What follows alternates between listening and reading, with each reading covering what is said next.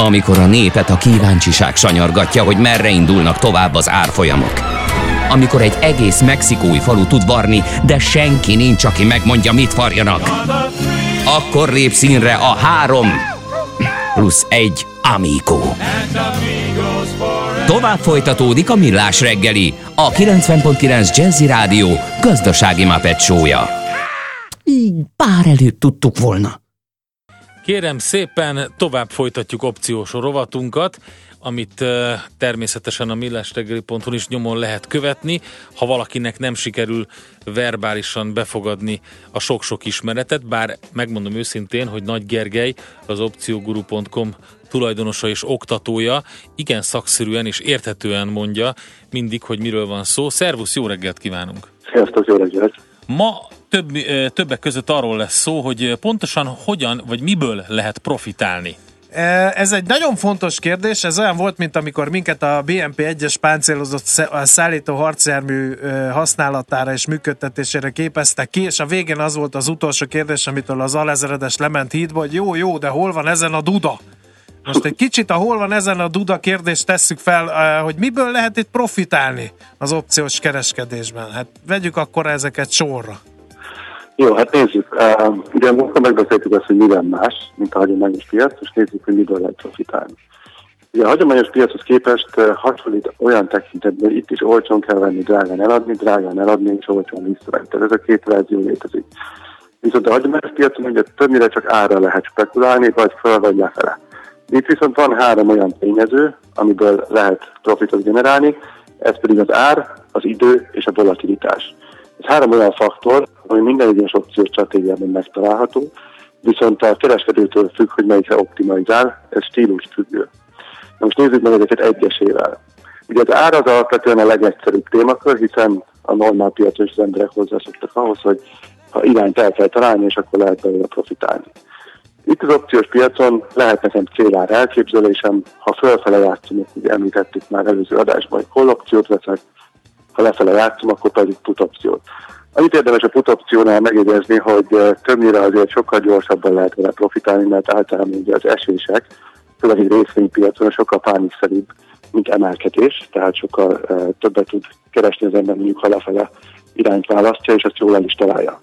Illetve opcióval nagyon jól meg lehet játszani gyors elmozdulásokat. Nekem például, és akkor egyébként a tőkeárték miatt elég jól tud hozni. Nekem egyébként a, a kockázatra veszített legnagyobb hozam, eddig 37-szeres volt, viszont azt hozzátenem, hogy 10 éve csinálom, és egyszer fordult ilyen elő, tehát ez nem a hétköznapi Ne ebből induljunk ki, ne ebből csináljunk reklám szlogent, hogy 30, akár 37 százalékos.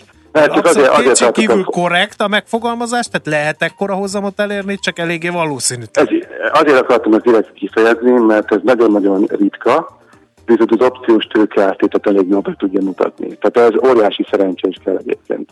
Az átlagos hozam mondjuk, egy, ha valaki jól eltalálja az irányt, meg az időzítést, egy opció vételek, akkor egy-kétszeres, háromszoros körülbelül. Tehát nem, itt nem tízszeresekről van szó. Lehet nagyon szépen lassú mozgásra is spekulálni, akár ilyen több hetes rendszerű mozgások megtételésével. Illetve említettem, hogy van célár meg szintkereskedés, ahol azt mondom, hogy célár 100-ról 110-re megy az árfolyam, vagy akár azt találom, hogy egy komolyabb ellenállásról lepattan az árfolyam, és mondjuk 100 alatt marad, de nem kell célárat meghatároznom, csak azt gondolom, hogy honnan pattan le. Uh-huh. Jó, tehát ez körülbelül az ár. Nézzük akkor az, idő. az időt. Na, az idő az egy, az egy érdekes témakör, mert az idő az ugye pénz, ezt többször megbeszéltük, opciós piacon meg pláne. Az opciós piacon időt lehet eladni, ez többnyire iránymentes kereskedésnél fordul elő, ahol kinézek magamnak egy szélesebb csatornát, és arra spekulálok, hogy a csatornán belül marad az árfolyam legalábbig. Én itt a biztosító szerepében vagyok, opciót írok ki, a prémiumot, hogyha tényleg igazam lett, akkor el tudom tenni. Tehát kvázi az idő dolgozik. Nekem minden egyes nap, ahogy telik az idő, a profit nő és az ilyen időkírás vagy csatornakereskedés kifejezetten szezonális időszakokban is izgalmas, mint mondjuk többnyire a földgáz nyáron, inkább egy csatornában mozog, tehát sokkal potenciálisabb csatornát egy földgáznál nyáron, mint mondjuk télen. Vagy ugyanilyen az index piac, ahol karácsony előtt többnyire beáll a sávozás, mondjuk S&P-nél. Tehát tulajdonképpen ugye a piacon semmi nem biztos, csak az, hogy telik az idő, és ebből a tényből is lehet profitálni. Tehát mondjuk hétvége előtt többnyire jó opciót kiírni, mert önmagában vagy egy hétvégre, vagy egy hosszú, többnapos ünnep alatt is az opció kiírója az profitál, még úgy is, hogy a piac zárva van. Aha, tehát akkor um, tehát akkor itt ebben az esetben nem, nem futom azt a rizikót, hogy van egy olyan nyitott pozícióm, ami, ami a hétvégén esetleg valami történik vele. Vagy amíg, a, amíg, amíg, amíg én nem figyelek oda rá. Hát hétvégén nem történhet semmi, viszont hétfőn ugye nyithat rossz irányba. Na ezt igen, igen, úgy értettem, hogy igen, persze, nyilván. Tehát, hogyha ha fede, fedezetlenül, igen, az ember futja ezt a kockázatot, hogy valami történik a hétvégén, és kellemetlenül, mint hétfőn. Igen, igen. Viszont, hogyha ezt fedezetten csinálja, akkor előre kalkulálni tudja a kockázatát, tehát tudja, hogy a legrosszabb esetben is X összeg az, amit veszíthet. Uh-huh. Ez még egyszer mondom, ez fedezetten történik csak. Stimmel, stimmel. Oké, okay, időt is. Nézzük meg akkor is akkor mi az a, ja, a hétvége előtt célszerű a opciót vásárolni, ezt akkor lezártuk azt a témát, ugye? Hát hétvége előtt, hogyha valaki opciót akar vásárolni, akkor alapvetően, mivel a hétvégén értéktelenedik az opció, ezért sokkal jobban célszerű, ezt hétfőn megvenni, mint pénteken. Ha uh-huh. csak az ember nem spekulál arra, hogy valami óriási geppel nyit a piac hétfőn, és akkor már nem tud beszállni adott irányba. Uh-huh. Tehát, ha nincs valami speckó elképzelés, akkor sokkal jobb megvárni a következő hétfőn nyitást. Uh-huh. Az időértékveszteség miatt. Jó, volatilitást tegyük gorcsa le. Először dekódoljuk ezt a kifejezést, mert hát ha sokan ezt sem értik, és akkor Maga utána vegyük gorcsa alá, hogy mit lehet ezzel kezdeni opciós kereskedőként. Maga a volatilitás, tudom egyszerűen úgy magyarázható, hogy maga az alaptermék mozgékonyságának a nagyságát mutatja. Tehát, az, azt jelenti, hogy milyen gyakran köttetnek üzletek az adott termékbe, hogyha sokszor, sokan vesznek, sokan adnak el, akkor az egy volatilis piac, ha elvétve egy-egy biznisz beesik, akkor az ugye nem annyira. Hát a volatilitás inkább az, hogy mennyit mozdul naponban. Ja, hogy mennyit mozdul, aha. A másik a likviditás a likviditás az, ahol megnézzük. Ja, értem, most akkor keveset. nagy hülyeséget mondtam, elnézést. A volatilitás az az, amikor nagyon mozgékony valami, vagy kevéssé mozog. Uh-huh. Soha nem mutat irányt egy volatilitás, csak az, hogy mekkora az elmozdulás nagysága. És különböző stratégiák léteznek, lehet volatilitás emelkedésére, esésére is fogadni. Például mondjuk egy gyors jelentés szezon előtt amerikai részvénypiacon, ahol mondjuk nincs elképzelésem magára az ár elmozdulásról, viszont uh, tudom, hogy előtte meg fog nőni nagyjából a volatilitás, tehát lehet abból is profitálni, hogy az árat nem találom meg, de a volatilitás emelkedést igen. És itt erre van egy nagyon jó eszköz, amivel lehet ezt mérni.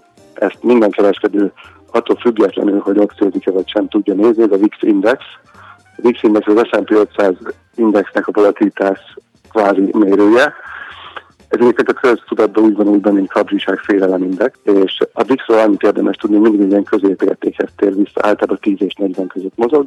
Ha magas a VIX, akkor félelem uralkodik a piacon, és drágák az opciók, ha alacsony a VIX, akkor optimizmus és olcsók az opciók. Jelenleg a VIX az ilyen 13-14 körül volt tegnapi záráskor, relatíve nagy az optimizmus még mindig, aránylag olcsók az opciók. Aha, tehát akkor ez egy jó indikátor, ez a VIX arra, hogy, hogy mit tegyünk egyébként, és hogy, hogy mit érdemes tenni.